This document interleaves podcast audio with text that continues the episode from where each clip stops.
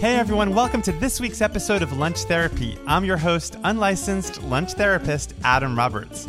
My patient today, Vallery Lomas, won the Great American Baking Show. She was the first black winner of the entire Great British Bake Off franchise, only to have the show canceled after the first episode aired when one of the judges was accused of sexual harassment. But Vallery came out on top. She's now out with her first cookbook, Life is What You Bake It, which is taking the food world by storm. I've got a copy right here, and I seriously think it's one of the best baking books to get published this year.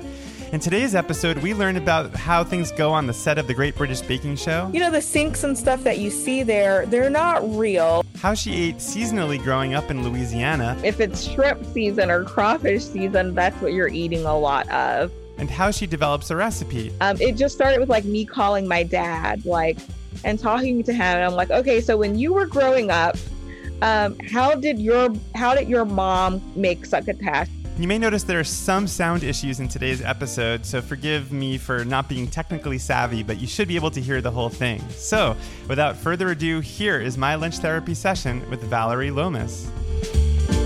All right, Vallery, well, it's so nice to meet you. Thanks so much for doing lunch therapy. Thank you. I'm excited to talk to you, Adam. Well, I have to congratulate you. Your new cookbook is gorgeous. Congratulations. How does it feel to have it finally out in the world? Oh, it's it's such a relief and I'm just so excited and thrilled because um, you know, I'm just really proud with how it came out and I was so excited that, you know, I would actually get to share um, you know, this huge project that I had been working on with people. Mm-hmm. Well, I mean, you have so many beautiful pictures in there. I'm, I'm, i was just like looking at it before I spoke to you, and that biscuit picture with all those layers. I, I mean, I literally wanted to like tear the picture out and eat it. Uh, but everything looks gorgeous. So, did you? Was the process of writing the book enjoyable, or was it stressful? Uh, it was definitely both. I mean, I'm the kind of person who, who, uh, who can be a little prone to stress. Mm-hmm. But um, you know, it was definitely like a very satisfying process. Um, it was also very cathartic. Mm-hmm. And it was exciting because, you know, I had these recipes that I had been kind of holding on close to for for many years. Mm-hmm. So to be able to just share those with people like all under one umbrella and a cohesive story um, was really really special so you and I have something in common, which is that we both went to law school um, and decided to pursue food careers after getting a law degree. And for me, I didn't actually practice law. Uh, I, I, graduated, but I didn't. I, I basically just went right into food writing. But I'm wondering if you could talk a little bit about that transition from from studying the law and practicing to being a full time food person. Yeah, I mean, it was definitely a huge transition um, I like to to think about some people who got out of the law early. It's like, oh yeah, good. You know, quit while you're ahead sometimes. Right. uh, no, but you know, um, I it's interesting because I graduated into the recession. Mm-hmm. Um, you know, I, I think my legal career and probably my career overall would have just gone a lot differently otherwise. Mm-hmm. Um, but you know, because I just kind of ended up in a law job that wasn't necessarily my, my you know my ideal job that would have been a good fit for my personality. Mm-hmm. it never really quite clicked all the way. So because of that i was um, really reliant on this this passion and hobby that i had for baking to give me a lot of personal you know fulfillment. And professional fulfillment in a sense. I mean, it wasn't a profession at the time, but mm-hmm. looking back, I think it counts as professional fulfillment, given that it was, you know, uh, the budding start of of the next phase of a very different career. But um, totally. yeah, yeah, it's um, I mean, yeah, like uh, being a lawyer and being a food writer are very different. I would say the, the two things they have in common is you got to be ready to work hard, but that's a lot of jobs. So, Well, I think, I mean, it's funny because you mentioned baking, and I, I, mean, I know that baking is sometimes described as like more mathematical um, or, you know, logical. It's like a different part of your brain. And I, I, as you were talking about pursuing baking from the law, I feel like there is a certain amount of like logic and, you know, studying different laws and how they operate and like there's the laws of baking too so i can see like some parallels but uh, i don't know if that's something you actually thought about when making the, the shift but i was just thinking about that when you were talking. Because um, do you think that are, are you more of a left brain person? Yeah, I mean, I would say I'm definitely both. Um, so you know, like it's interesting because I really started the blog and I started baking as as just an outlet for me to express myself creatively. Mm-hmm. And you know, with the strict confines of legal writing you know and as an attorney you understand that there are you know what we call terms of art where mm-hmm. you know a, the phrase means what it means in the terms of the law and i found that i did find that a bit confining but it doesn't mean that there isn't creativity with being a lawyer because of course there is but i think the type of creative outlet that i was looking for was not just it just wasn't on the path that I was going down. Mm-hmm. Um, like I said, I really do think like a, you know, in a, in a different year in a different decade, I think my legal career would have looked a lot different. But because you know I ended up on the advisory side of being an attorney, when um you know I probably have the personality that's more in line with a litigator, or I was really interested in like international relations and that kind of thing. But you know um I was great. I was grateful to have a job, you know, at mm-hmm. some point. So, you know, it was it was definitely at times it was definitely a struggle, but you know, I think that things ultimately do happen the way they're supposed to happen. Mm-hmm. And I think I ended up in food because that's what I wanted. Absolutely. Well, for me, when I was in law school, I just found being there so kind of dry and depressing. like it was like fluorescent lights. And I then I remember going home and I just started watching the Food Network and I saw all these people like cooking like tomato sauce and all these things. And so I remember I went into the kitchen for the first time because I grew up in a family where nobody cooked and I started making food for myself. And I think that like contrast between studying textbooks and being in a in a you know kind of brightly lit classroom to being in my kitchen with like smells and sensations and touching things and tasting things was such a contrast that it was hard to go back once I fell in love with cooking. I'm not sure if that's how it was for you, but that's definitely how it was for me. Yeah, I mean, I, I guess for me it was a little different because I kind of like dove head into the world you know, when I started a blog back many moons ago in 2009, Mm-hmm. Um, and wow. you know, I didn't I didn't take that full plunge for another nine years. So I was working as an attorney for quite some time. Um, but it, it didn't mean that I wasn't also, you know, doing things within the food and the food mm-hmm. media realm. So, what kind of attorney? What, what, what area? You mentioned it in an advisory capacity, but what kind of area of law were you in? Yes, I mean, so the second half of my career, I was doing privacy law. Mm-hmm. Um, and then the first half, I was just doing like a few different, like a few different things. Um, I was working at a few different government agencies. I was working at a nonprofit. Mm-hmm. Um, but yeah, none of it like exactly had me, you know, doing what would have been my choice. mm-hmm. Yeah, I get um, that. Yeah. It was all yeah, it was all kind of like I mean, sometimes we apply for jobs because we need to work. And mm-hmm. um you know, like the thing about like going to law school that I did love was, you know, you get to pick your classes and you do have specific interests. And you know, I I never quite I never quite worked as a lawyer when it matched what my legal interests were.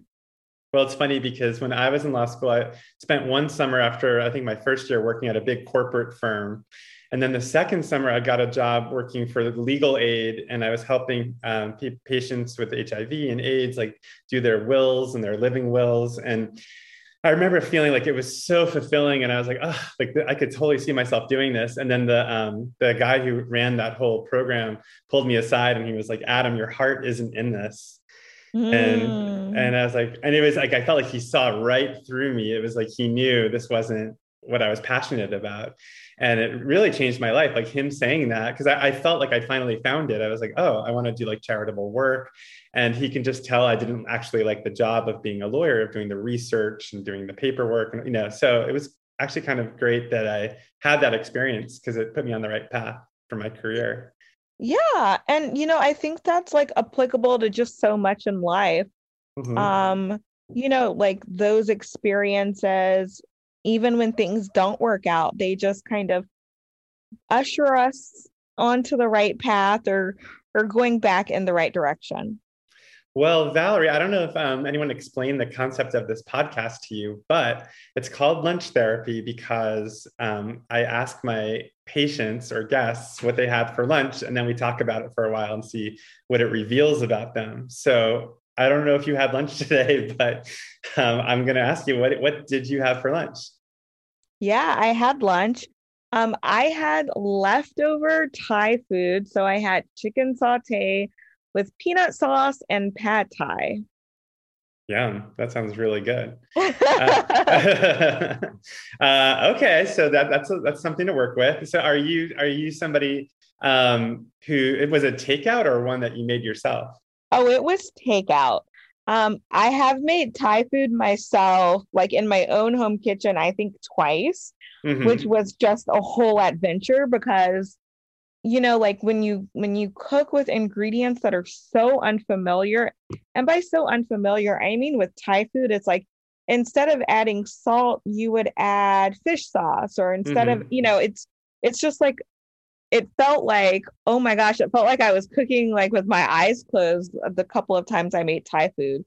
Um, yeah, I get that because there's not a, the same frame of reference as making something that you grew up with or that you know very well. Exactly. So like I I happily proudly um, allow my neighborhood Thai places to make me delicious curries and mm. you know I really kind of splurged yesterday with a pad Thai. Normally I would you know, just get like a green or red curry and yeah. So do you um, cook savory food at home or do you mostly bake? Like, I mean, do you make, is that, is that the right distinction? Like savory yeah. versus bacon? Yeah. Um, so you do both? Yeah, I do both. Um, I actually was working on um, a jambalaya recipe that I'm going to be publishing and uh, for New York Times Cooking. It's actually Great. a yeah, it's a it's a, a meatless jambalaya um, and it's super super tasty because I use like liquid smoke and um, uh, you know tasty like andouille style vegan sausage. Um, mm. But yeah, I I love to cook, and it's funny because you know when like for the many many years I was like kind of you know one foot in the food space and one foot out I I very much made savory recipes, blogged about them, shared them with people. Um, I would say that like you know I do have a passion for baking, but the reason I really leaned all the way into baking is because I went on a show about baking. right. Yeah, we need to talk about that. I mean, I mean, this is lunch therapy, so I figure like you probably have talked about this a lot, but in terms of therapy, it was probably a pretty traumatic experience. For those who don't know, you know, Vallery was on the Great American Baking Show and won, but they never aired it because of um, charges against one of the judges, sexual harassment charges. So, what was that experience like? I mean, I guess in two parts, like what was the experience like of doing the show to start, and then what was the experience like of finding out it wasn't going to air?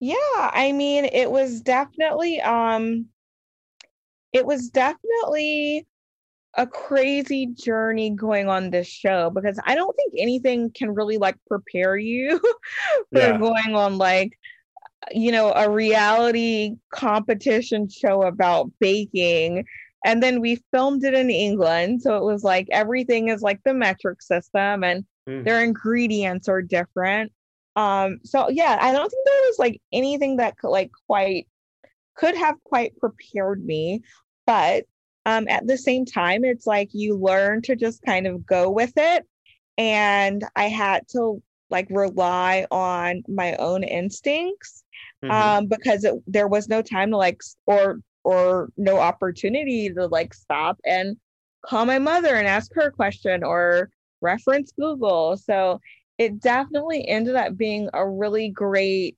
experience as far as me being a more confident baker. Um, plus, you know, I had never cooked or baked with the intention of having someone judge my dishes. Right. That's a whole other yeah. thing. That seems really stressful to me. It is. Yeah. And it's like if you are a home baker, you know, you're often you're just baking for friends or for family or for a bake sale. You're not in a position where someone is going to really be criticizing you as, you right. know, as, as they would a professional.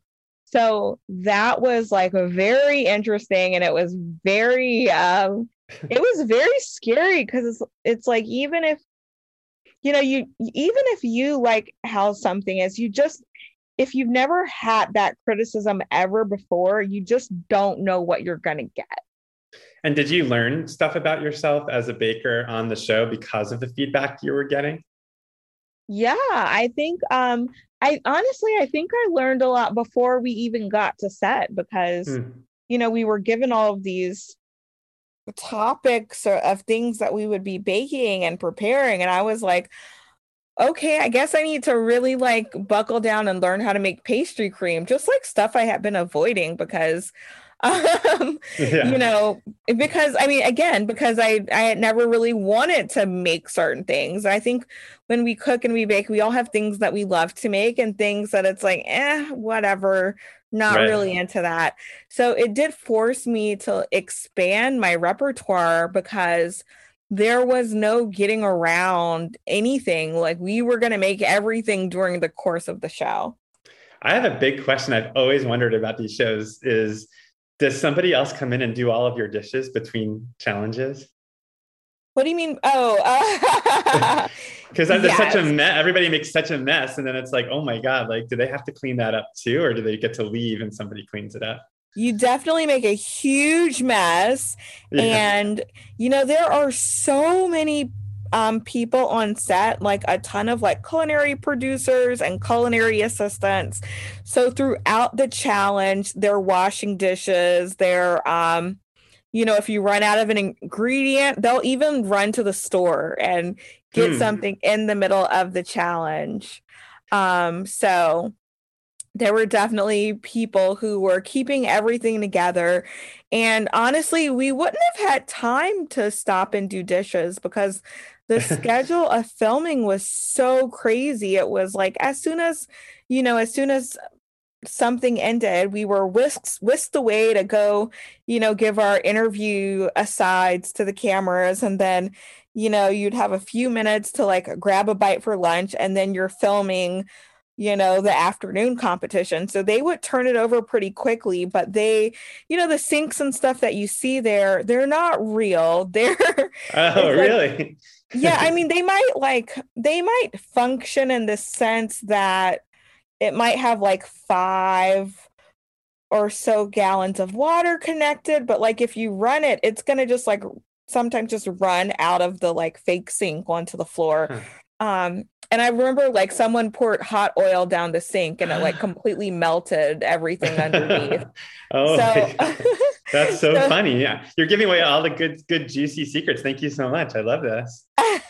yeah, yeah. You wouldn't have been able to wash dishes in those sinks if you wanted to. I guess it doesn't make sense. Yeah, that was kind of a dumb question because how could you cook like for three hours and then be expected to do all the dishes? But I just wanted to know for sure that somebody came in. But okay, now I'm curious um, and we're going to get to the whole like not airing of it. But before that like was there a certain challenge that you had like a huge flop on and then another challenge where you had like your greatest moment?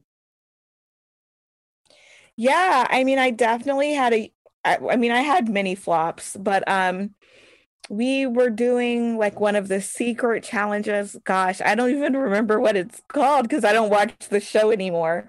Mm-hmm. um the technical challenge. I think that's right, what it's right. called. Yeah, that is what it's called. Yep.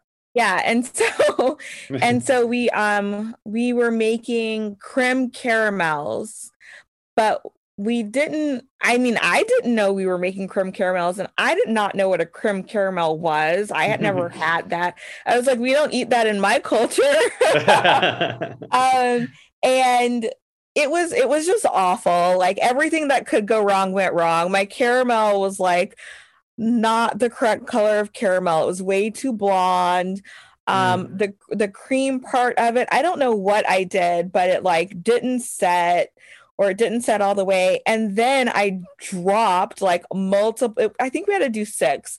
And I think I dropped like two of the ramekins.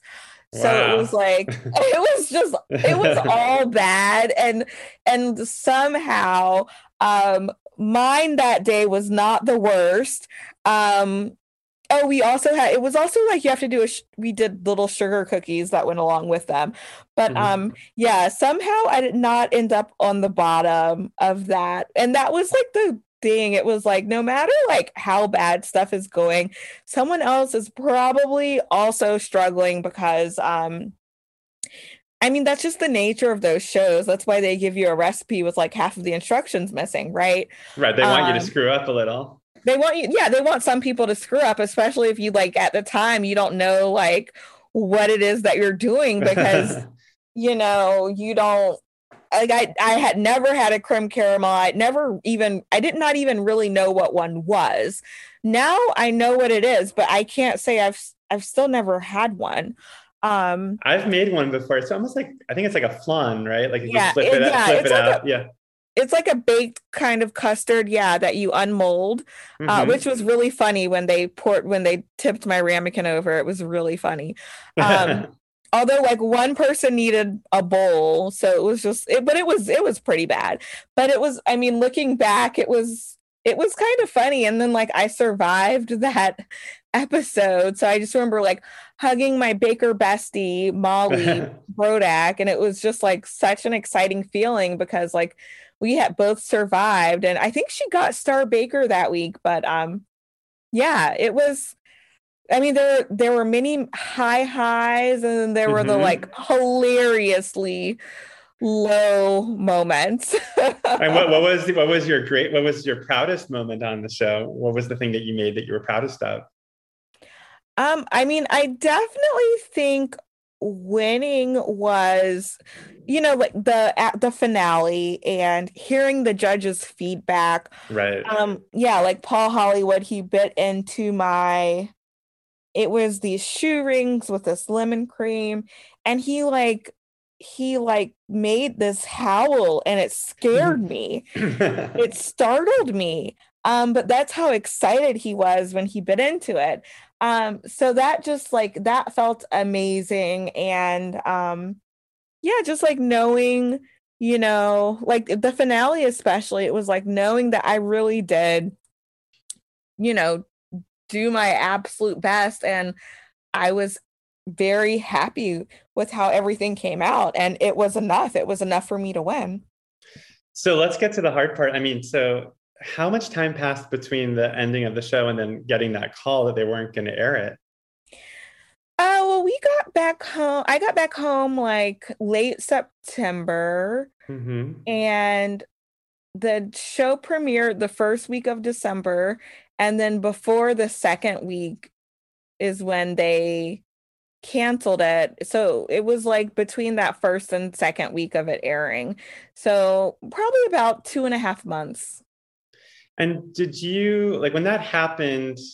I mean, were you angry? Were you did you did you have understanding in terms of like the anger that was being directed towards the judge? Like, what were your emotions that were going through you at that time?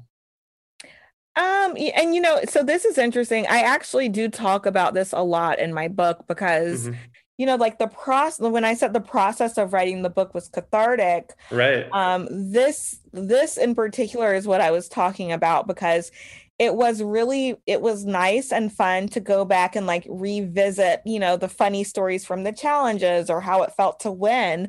Because though like i don't really spend a lot of my time or energy thinking about any of these things. So it was it was really fun to go back and think about that stuff. And at the same time it was really you know it was really interesting and challenging to go back and think about like well how did i feel when that happened? Um, because you know it. I I chose not to dwell on it and to just kind of figure out how I could still make the best of the situation. But um, I think I way more eloquently, you know, talk about talk about that in my book. But you know, it was definitely it was definitely disappointing. But um, you know, it, it wasn't something that I knew. I didn't want that to be the end of the story.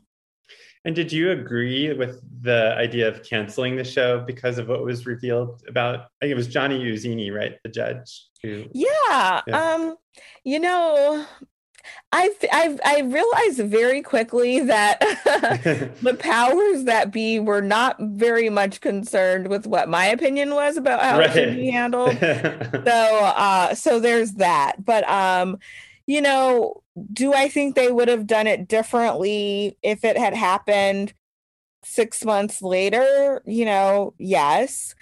You know, at the time it was like the height of the Me Too movement and another really popular chef um, who was on a different ABC show. Like it was like a day or two after allegations came out about him. So yeah. I think they were maybe just like looking at like trying to like stop this, you know, snowball that was building. But um, you know, yeah, I I, I don't think they would have done it the same way, you know, even a month or two down the road. But I think it was just at a time where people weren't quite sure what to do with these allegations. So, you know, they, it was it was this like, well, let's let's um let's just yeah. let's just make a decision because you know it probably felt like time was of the essence. And like i said now you know now people react differently to such allegations but well the thing is like you you you have the last laugh for sure because your your book looks amazing. And i feel like i feel like this is just the beginning for you. I feel like you're gonna be like on food network in no time with your own show or something. I feel like you're it's just gonna get bigger and bigger. So i feel like you know i, I t- actually understand that strategy of of not looking back too much and moving forward and, and it's really cool that you use that experience to fuel the emotions that went into this book yeah, yeah. Um, and you know, it's and the book it's actually it's so much more than my experience on the show. And mm-hmm. I I think that was one of the things like, yes, I ended up going on this show, but I had very much been, you know, in the in the world of like creating food and writing recipes and sharing those recipes with other people for um probably like eight or nine years by the time I went on the show. So, mm-hmm. you know, and it was it was already so much more to that story. So yeah. So I, you know, I yeah, I didn't want to like let just that one thing kind of dictate the bigger story I wanted to tell, which was a story about um about doing what you love, about not letting the obstacles in life that we all face stop you and more than anything it's it's a it's a it's a book of all of my favorite recipes but it's also mm-hmm. about um it's about resilience and it's about believing in yourself and you know i want to help people become better bakers. And i think for a lot of people one of those issues is like believing that they can make something like pastry cream or like donuts. Um and whereas other people you know i wanted i wanted bakers of all levels to get stuff out of this book. And a lot of the little tips and stuff i picked up from other bakers that competed on the great american baking show end up in the book well, I think, I mean, it's funny because I obviously with this podcast really am interested in the link between psychology and food and cooking. And I love, like, in the biscuit recipe, when you give advice, you know, you're you basically, you know, you say keep the butter cold, which is a cooking thing, but then you're like have confidence and you know and move move quickly. Like like that there really is a psychological component to cooking well. It's about like you know approaching it. It's i i actually tweeted a couple weeks ago that like pie dough can smell fear because it's like whenever i make a pie it's like I, I have to like work up my own confidence because it's like okay if I if I act like I really know what I'm doing it's gonna it's gonna roll out really good but if I but if I but if I go into it like oh god I'm gonna screw this up it almost always screw it up so I really appreciate that aspect of your book that you are, are giving people, empowering people in that way. Yeah, no, absolutely. And, you know, I, I love what you said about that, about pie dough smelling fear. like, yeah. And that's honestly like, yeah, that's pie dough, that's cake, that's meringue, mm-hmm. that's, you know, whatever that, you know, businesses that someone might want to start. It's so many things. And, you know, I really do believe that we have to give ourselves the chance to to make it. I think so often we, you know, we quit before we even start, which is um which is crazy, but yeah, that's definitely something that I wanted people to take away from the book. Well, it's funny because the title has that pun, like life is what you bake it, but it really feels like the more I talk to you, that it really is the philosophy of the book that it's like you were dealt this hand, and then instead of like, you know, wallowing in your misery, it's like, no, you took it and you did something with it and you wrote a book and you moving on. So yeah, it's a good, it's like, I could see the t-shirt, I could see the hat, I can see the, tote bag. So wait, Vallery, so when you were talking about being on the show and you wanted to call your mom for help, it made me wonder, and if you could talk a little bit about like growing up and like the food you grew up with and cooking and how you learned how to cook. Yeah, so you know, I definitely um like my mother, she definitely was someone who who baked, but it was mostly just for the holidays or for people's birthdays. Uh, both of my grandmothers bake. Um, and I tell, you know, I tell some really important kind of like foundational stories about them and their experiences with baking and what they taught me about baking. Um, but I would say for the most part, I learned to bake from just simply baking. So, mm-hmm. you know, it was when I started my blog, I told myself I was going to bake something new every day for my last year of law school.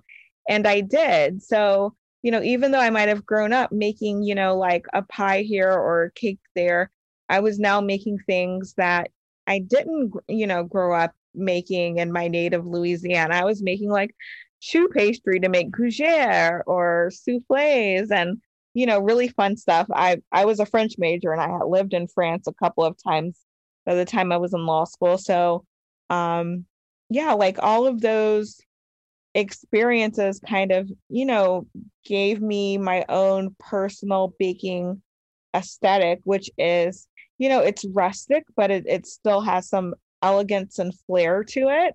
Mm-hmm. And, you know, it's it's definitely got the the homey kind of heirloom recipes, but there are still some really like fun, eclectic, updated modern recipes as well that's one of the things I love about cooking is that it it's kind of a form of biography. Like it, you bring in elements of your own life, like the fact that you spent time in France, but you're from Louisiana. It's like those things kind of show themselves in your food in, in a way, which I think is really cool. Um, I'm wondering though, like, did you when, when you grew up in Louisiana and you talked about your mother and your grandma grandparents, like what kind of food were they making?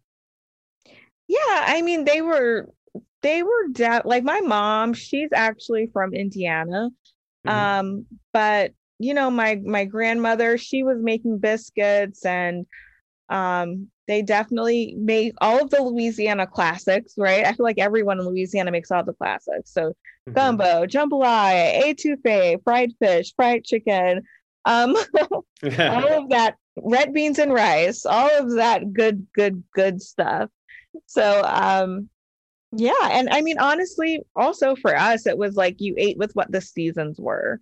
Mm-hmm. So, um, you know, if it's, if it's like, if it's shrimp season or crawfish season, that's what you're eating a lot of. Um, and you know, the same thing goes for like the fruits and the vegetables. Everything is very like seasonally oriented. Where in Louisiana are you from? I'm from Baton Rouge, born and raised, lived there, you know, until I graduated high school. And then I moved to Los Angeles and went to USC for undergrad and law school. Got it. Okay. Well, I'm in LA. oh, so you went from LA, Louisiana to LA, California. Yes, exactly. I was just watching. Uh, so there's this thing now on Apple TV called Pluto, and it's like old TV shows that you can watch for free. And they have a Julia Child channel where they Oh, literally wow. showed Julia Child episodes like 24 7. And so I just happened to put it on the other day, and Emeril Lagasse, like 30 years ago, was on. So this is like at the very beginning of his career, but he was showing how to make a roux for like a gumbo and just the whole like cooking it slowly and like getting it darker and darker. And it's, I've never done that, but I feel like that's such a Louisiana thing. And Oh, there, yeah. and there are certain things that you know that people do there that really they don't really do anywhere else in the country but are those things that you still do at home Oh, absolutely. Yeah. Um, and that's, you know, that's been exciting for me because like beyond this book and beyond my blog, and I actually I have um a digital show on foodnetwork.com called Vallery Bakes Your Questions. see um, i knew you were going to have a show on food network i just said i predicted it okay yeah i make lots of yummy things um but you know i also like the recipes i i contribute for new york times. They they are a lot of my you know louisiana recipes. There's some baking also. So that's been really fun to explore and to share with people and to get feedback because you know people online are not afraid to tell you what they really think. Oh yeah. I mean i've been food blogging since 2004 so i've been seasoned i mean actually you know what i learned more about punctuation from my mean commenters than i did about cooking because everyone would be like, "You didn't spell that word right," or you know, "Why did you have a hyphen in that sentence?" Um, but what was I just going to ask you? I had a really good question that was on the tip of my tongue. Um, well, I was going to ask you about um, goals now. Like, I mean, do you feel like cookbook publishing is where you want to be? Do you, do you ultimately want to have your own show? Like, what what are your goals for your career? Yeah, I mean, I I loved when we filmed um the digital show. We filmed it end of last year. It came out in February. Um I I mean, I had such a great time and I would definitely love to do to do more more stuff in front of the camera. Um Mhm. I I'm just like so tickled with how this book came out and I definitely have plans to you know at, at some point down the line um you know have like i think a book is just like a really great vehicle to transfer Mhm. um a lot of great information a lot of recipes beautiful pictures and inspire people to cook and bake more and to cook and bake better so um you know i absolutely want to do another book at some point down the road also So I'm I'm curious because like I've been going through this because I'm I'm working on a cookbook right now, and um, you know, I to have the courage to come up with an original recipe, and I'm doing air quotes like original recipe because you know so many recipes are just variations on the same idea. Like you know, I mean, biscuits is an interesting one because biscuits is almost always a combination of butter, flour, you know, some kind of liquid, whether it's buttermilk. I mean, or cream. I think in your book, but like how how do you make a recipe your own i guess is my question like what makes it your recipe Yeah, I mean, I think for me at least, there are different ways that I go about developing different recipes. So, you know, some of my recipes are actually like from my recipe book. Um, my mom got me a recipe book in 1992 when I was a Mhm. wee little girl, and um, and you know, I was I I recorded like I would I went to my grandmother's house and I like you know wrote down her famous cake recipe in that book. So like some of my recipes actually come from that book. Um, some, you know, they come from recipes that my mom's written down over the years. Um, and then others, like especially, um, you know, some of the more recent ones I've developed, like take um, the succotash recipe that I published in New York Times somewhat recently. Um, it just started with like me calling my dad, like, and talking to him. And I'm like, okay, so when you were growing up, um how did your how did your mom make succotash? Okay how did your stepdad make succotash? Okay how did your grandmother make it? How does your brother make it now? How does your cousin make it now? Um and i just start interviewing people and um you know i i just kind of i kind of take all of that information and i start experimenting and i i get to make something that i like and that i think represents the dish um, beautifully and sometimes accurately. But you know, food is constantly evolving and Mhm. it's it's always up to our interpretation. Um, and you know, with baking recipes, it might be like, you know, I, I'm taking a pound cake recipe that, you know, that I got from my mom and I'm then, you know, doing something because when you when you do something a lot like in my in, in my case baking, you figure out ways that you can make things better. So, you know, I've definitely just like upgraded a lot of these recipes, made them more modern, adapted them. And then also a lot have just been based on experiment. Um, and that's actually I found one of the great things about working with brands and brand partnerships. Um, I work with an olive oil company, and because of them, I, you know, I was looking for olive oil desserts, and I made olive oil chocolate chip cookies, and they're one of my most popular recipes, and my and um that people are have been making from the book so far. So well, I'm glad you had a good experience doing that. I, I at the end of my blog, because now I kind of transitioned to doing a newsletter. I did a series of videos for a, I won't say the name of the company, but it was a kind of mayonnaise that's not really mayonnaise. And I had to cook with it, and it was so disgusting. It was like the the guys on the crew who were videotaping me were like, "Oh my god, this is nasty." Uh, so I'm glad that you had good good collaborations with um, product product you know brands that you could work with that led to good stuff. Yeah, I mean, and I look, I definitely hear you on this. Sometimes that is definitely not the case, but I do find when I am given parameters, um, it does allow me to be more creative than I normally would. Mm-hmm. Um, and you know that was that was actually the same thing with competing on the Great American Baking Show. They gave us yeah. these insane parameters, and they were like, "This is what it has to have. These are the time limits. Okay, go figure out what you're going to do. And for me, that, you know, that allowed my creativity to kind of flourish because um, I like boundaries some, sometimes. no, that makes a lot of sense. I mean, I went to school for uh, creative writing and, um, you know, the, like the classic scene that you have to write in, in like playwriting is like two people trapped in an elevator. It's like everybody has to write that scene. But it's like that always lends itself to some kind of interesting something because it's like there's that limitation. So i feel that makes so much sense. And i think what's interesting about you because part of this podcast is trying to like you know dig into somebody else's psychology. And with you it's really interesting as i i get that sense of like structure like enjoying structure but then also like playing within that structure and, and, and sort of what we talked about at the beginning with the law and with baking but those parameters on the great on the Great American Baking Show sounded like they were really good for you too. Yes, exactly. And you know, you might appreciate this. Um, it's funny because the Great British Bake Off um, is the is kind of like the parent show of the Great American Baking Show.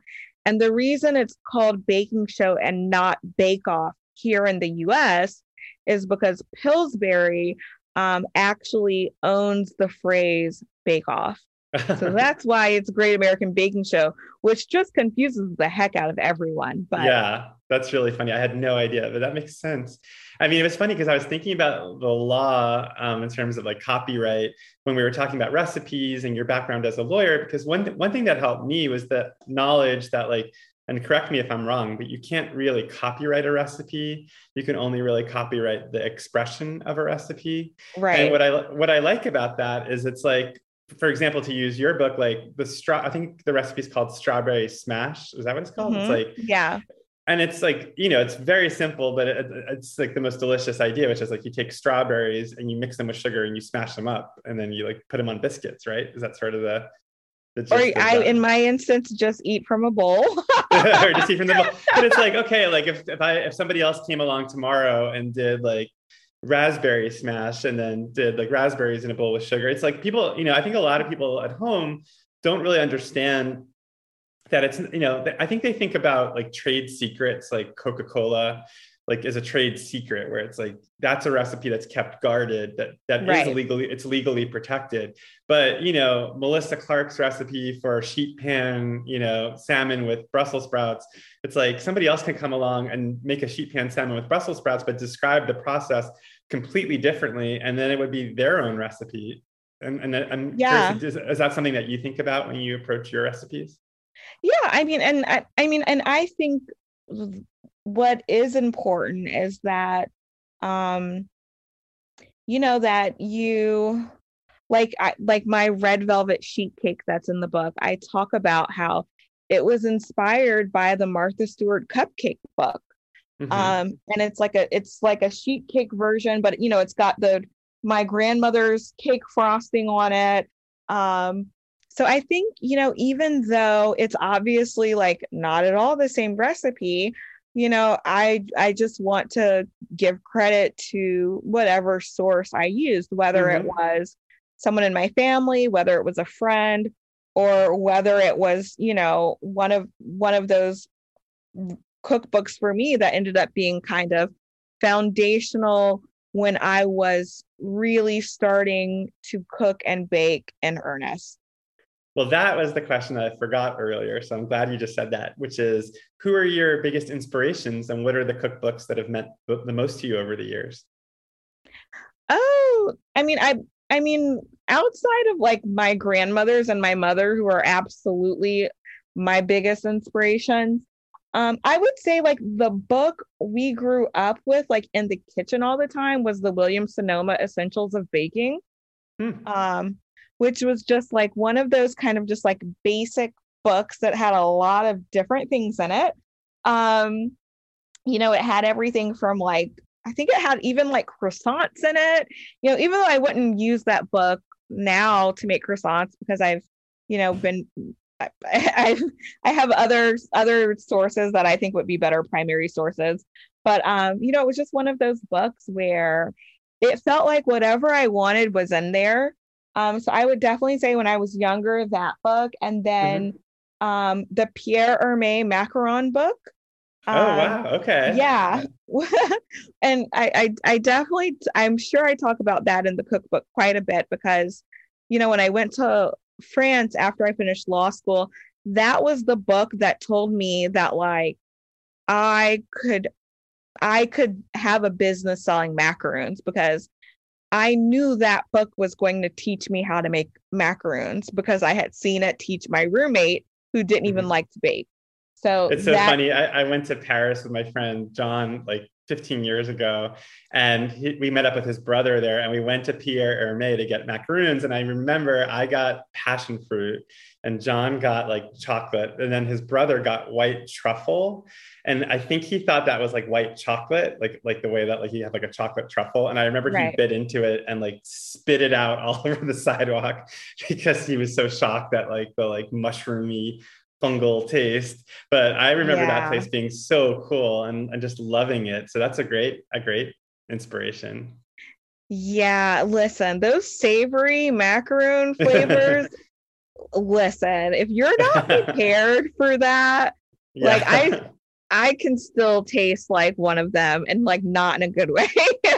yeah. I mean, it's kind of such a weird, disconcerting feeling, I'm sure, to like bite into something so sweet and then have it taste like, you know, um, or something that's supposed to be so sweet. Um, right. Yeah. So that's interesting. So when you lived in France, were, were you working, were you still doing legal stuff or did you work do food stuff there? Yeah, I mean, so the first two times I was in college and I was just studying abroad, and then when I finished law school, I basically did a gap year, um, and I was I was working as a as a as a probably rather overqualified English language assistant, mm-hmm. like twelve hours a week, um, and I worked for the school year, and I um that's when I had a new blog, and it was called Foodie in France which mm-hmm. eventually became Foodie in New York, which is how I got my blog and social media handle. Got it. And so when you were working there, so were you doing that like classic thing like Emily in Paris? Not that I watched that, but like you're just sort of like roaming around and like staring at patisserie windows and like eating croissants in the morning and having those magical moments. You know, I definitely had many magical moments, but it was nothing like Emily in Paris, which I did watch probably multiple times um not that i was paying attention right? I just like had it on in the background. Yeah um, i mean i've heard mixed things about it so i don't want to denigrate it too much but i've just yeah heard... no I, I, haven't that, watched it. Yeah i think the first episode i was like what is this? And then i kind of got into it a lot. I kind of got into it a lot. Um but yeah, I mean, I think for me, those moments were like the friends I made, the French roommates that I had, how we we would cook dinner together every night. Um, and of course, I mean, there's something about Paris, like the pastry shops, the the crepe stands. I find it all just so seductive. And I, I mean, I didn't stand a chance. I was it it it won. So did you had was there something specific that you remember eating there that like blew your mind or that stayed with you and inspired you? Um I mean, I, I like I don't think I had had macaroons before then. And mm-hmm. that was that was fall 2010. So this was before macaroons like really made it to the US. Mm-hmm. So I think that might have been um been that thing. And it's funny because they were definitely very fashionable here for quite some time and you know I think uh, it was like the reprieve following the cupcake. Mm-hmm. Um and now I don't know I'm not sure what's the macaroon of the moment. I mean, there Maybe... was the whole cronut thing, but that was, I guess, very short lived. Yeah. Um, I don't know. What do you think? What were you about to say? I don't. I was like, I don't know. Maybe the just the cookie is making a comeback. I don't know. Ah, well, I mean, I I think those donuts from your cookbook could be the next big thing. Uh, oh yeah. Because people don't really, you know, I think like there there had been, I guess, like for a while there was Doughnut Plant in New York that had really beautiful donuts or kind of gourmet donuts, but you don't really see those like multicolored, exciting donuts the same way you see the macaron. So I think I think that could be on that could that could maybe be the next trend. Yeah, listen, if any donut stores out there want to collaborate, hit me up. I've got a whole chapter on donuts in my cookbook. Um, and yeah. Well, I have a question for you. I um my partner and I ordered a box of donuts the other day just because it was like a Sunday, we were a little hungover. Like let's let's just get some donuts. So we ordered from this really great place in LA called Colorado Donuts, and we had like a buttermilk bar and all this. And I ate them, and I was literally like loving every bite. But then, like an hour later, I felt like such crap, and I was curious, like when you're testing all of these recipes and making all of these things, like how do you surround yourself with so many sweets and so many sweet things without like feeling sick all the time? or yeah. is it just yeah? How do you do it? I mean, so like when I'm testing something, it's weird. Like, honestly, whenever I cook or bake something, like it, it kind of loses its appeal, especially if mm-hmm. it's something I've made over and over and over again. Yeah. Um, and I think for me, the hardest part about being in this industry is the fact that I'm like literally on media, whether it's social media or television or even like magazines, all day, every day looking at food. Like for mm-hmm. me, that's like way harder because it's like you just see something and then it's like, oh my gosh, I now have this like indescribable craving for right. whatever whatever I just saw. And it could be it could be a steak, it could be anything. Um so for me that's really challenging but as far as like testing recipes um, I love to test recipes when I'm like around a group of people or going yes. near a group of people because you get feedback, you get people who are willing to eat them. And um, you know, I I live on a block. There are a lot of people in my neighbor, like in my neighborhood on my block. I just walk outside and I just give people the food that I've made, and they are there to willingly take it. So that's nice. Well, your neighbors must love you. it's funny because like I've discovered only late in life that there are a lot of food writers who don't actually eat their own food. And I've become friends with some of them. And it's like, I mean, they'll make things. And I, I've realized, I mean, I had lunch with Smitten Kitchen, Deb Perelman in New York when I was there. And like, you know, she she figures out ways to do it. But I realized that like some people just really approach their cooking professionally it's like they make the thing that they're doing for work but then the food that they eat for themselves might be totally different. And it's like i'm like oh i guess you can do that. Like you don't have like i just had to test a tuna casserole for a second time for the cookbook i'm doing. And it was so rich and heavy and like it's delicious. It has like fried onions on top but it's like i can't eat a whole tuna casserole again. So i gave a lot away. So it was good that you answered that question because i think a lot of people are curious about that at home. um, well, as a final question, we always start every podcast with what did you have for lunch, but we end with what are you having for dinner tonight? Yeah. Um, geez, that is a great question. There is nothing planned. Um, and this is also like a recipe developer's dilemma because you know, when you've been in the kitchen all day for work, it's like, oh, I don't really want to cook dinner tonight. Um, yeah. Um, we see that I didn't cook lunch. Um, and for breakfast, I had coffee. So um, yeah. I think I think I might take it easy for dinner. I think I I think I'll have a glass of wine and I will just snack on a few things. I might just have um I have some leftover pasta that I made yesterday. It's chickpea pasta. Um, like the, the, pasta itself is chickpea flour, or it has yeah. Okay. Yeah, yeah, it the brand is is called Banza, and I've been eating it for years. Um, I really like it. So you know, it's like the it's like in the little Kraft macaroni and cheese box, but I doctored it up with like good spices and like some fresh grated parm and then yeah my uh really fiberlicious protein packed chickpea pasta i think i'm going to have the leftovers from that you've inspired me because i am trying to lose weight now. Like my pandemic 10 pounds it's time to say goodbye to them. So my hardest my biggest hurdle is pasta because i love making pasta and i've never made chickpea pasta. So that sounds like a really good idea to oh you have to, to let that. me know how that turns out. Yeah. Yeah well what spices did you put in it?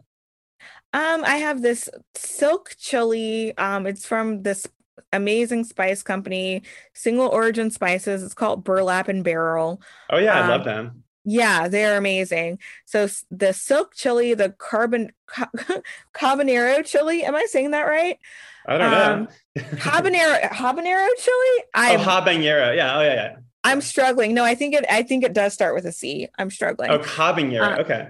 Yeah, that and what was the third spice? Oh, they have a fermented white pepper. So it mm. comes in its own little grinder, and I added the fermented white pepper. Um, so it was like nice and spicy, but like you know, it was kind of funky from the the fermented white pepper, and then you know, with my freshly grated parm. Uh, it was it was gourmet-ish. what what did you have any like fat in there, like butter or like um, olive oil? Yeah, I put a little bit of olive oil in it. Yeah, a little almond milk and olive oil, like ah, almond okay. milk with the parm to make this like little like bechamel ish, not really cheese sauce. Yeah. Mm-hmm. It sounds so. I mean, do you kind of balance all the baking with like health like nutritional foods or healthy foods um yeah I quote unquote healthy i know that's arbitrary but uh but that sounded I mean, like a healthy dinner I mean, yeah. I mean, like if I'm going to like a, a, brunch or a baby shower, I love to bake something and bring to that. But um, you know, or if it's like the weekend and I'm making pancakes, or just if I want pancakes, um, but like, yeah, I'm not like, you know, sitting around eating a pan of brownies every night. Uh, as tempting as that sounds. I know. I mean, I think people think that, like, yeah, when you see a book like that, it's like, oh my God, going to her house, it's probably like filled with sweets and jars of cookies and, you know, but it's like, you know, you got to get rid of it as much as you can or you'll be eating it all the time. So is it, there a re- is there a recipe from the book that you are most proud of or that you would suggest people make first or is the one the one that, that you're most excited about yeah I, I, mean you mentioned that people are making these old fashioned donuts mm-hmm. um i'm like tickled beyond thrilled because it's such a good recipe and it's like it's not something that you're necessarily gonna even be able to find at a donut shop mm-hmm. and the mm-hmm. fact that you get to make them fresh and enjoy them warm um i'm i'm i am truly like beyond tickled that people are making these and i even like in the book i have a qr code that gives you um little video demos i have one on like how to fry donuts because i know it can be intimidating um so that's something i'm super excited about um and i would say like just me personally i love breakfast so mm-hmm maybe everything in the breakfast chapter. Um Yeah, that all looks so good. Those biscuits truly look incredible. So I think that might be the first thing that I make from your book oh. your biscuits. Because I do a drop biscuit recipe that I've been making for years that was from Cooks Illustrated. And I feel like it's cheating because you just make a bowl full of dough and then you just use an ice cream scoop and scoop it into a cake pan and then but, brush butter on top. And they kind of come up, they, you know, they puff up nicely, but when I saw all the layers in your biscuit, I was like, okay, I need to graduate to the Vallery Lomas School of Biscuit Making. So that will be my first project, I think. I love it. I love it. I can't wait to see. Um, you know, it's it's so cool watching people share what they're making on social media. And someone made the biscuits like two weeks ago and they look better than my biscuits look. and I was like, wow like i I'm doubt like, that yeah no i'm i i saw that i was tickled um so yeah um eh, yeah i'm i'm super excited to see people make this stuff and as far as the donuts go, I, I, watched the video of you making them with Claire Saffitz, which if people are listening and who haven't watched it yet, that's a great, seemed like a lot of fun. Did you enjoy yourself doing that? Yes, it, it was super fun. I mean, like, I I love baking with other people. I I just I love getting to like talk about recipes and share those recipes. So anytime I'm with other bakers, that's always exciting. Well, Vallery, thank you so much for taking the time to do lunch therapy. And it was such a delight talking to you. Um, and I'm so excited for your book. Okay, thanks. It was great speaking with you also. Yeah, thanks well, good luck with me. everything. Yeah, and have a great rest of your day. Enjoy your dinner. All right, thanks. You too. Bye. Bye.